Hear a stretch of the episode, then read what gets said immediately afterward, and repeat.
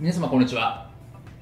弁護士をしております中野英寿と申します。今日のテーマなんですけれども、契約書のタイトルって重要？どうやって決める？というテーマでお話をしたいというふうに思います。契約書って最初にタイトル、まず売買契約書、請負契約書みたいな形でタイトルがあると思うんですね。このタイトルってどうやって決めるんですかって質問結構多いので、これをちょっと今日は解説をしたいというふうに思います。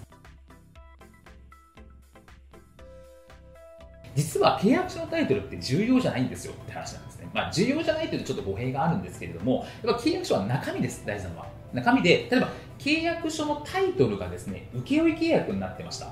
でも内容は12人ですってなったら、どういう契約になるんですかってなると、これは内容の方が優先されます。なので、やっぱりタイトル、もちろんタイトルは大事じゃないとは言わないですが、中身です。基本は中身なので、多分請負契約っていう風にタイトルになっていたからといって、いわゆる法律上の請負契約になっているかどうかはまた別の話っていう形になるわけですね。だから最悪、別に請負契約書とか書かなくてもいいわけですよ。契約書でもいいし、前も覚書と契約書の違いみたいなことも話しましたけど、もう覚書っていうタイトルでもいいわけですよ。中身が請負契約だったらそれは請負契約になるし、12人契約だったら12人契約になるし、売買契約だったら売買契約になりますよっていうところなんですね。だからやっぱり中身が大事なので、タイトルは正直何でもいいじゃん、何でもいいですという話なんです。ちょっと誤解を生じないようにちゃんと書くっていうのはすごい大事なんですけど、やっぱ中身が大事なんですよっていうのはちょっと押さえておきましょうということなんですね。で、あと契約書のところで結構質問があるのが印紙税の話です。印紙ですね。で、印紙もですね、これも例えば請負契約って書いてあるからですね、請負契約のところのものが印紙が適用されるんですよねって話をされるんですけど、これも中身です。どういう中身なのかによって印紙税は変わりますと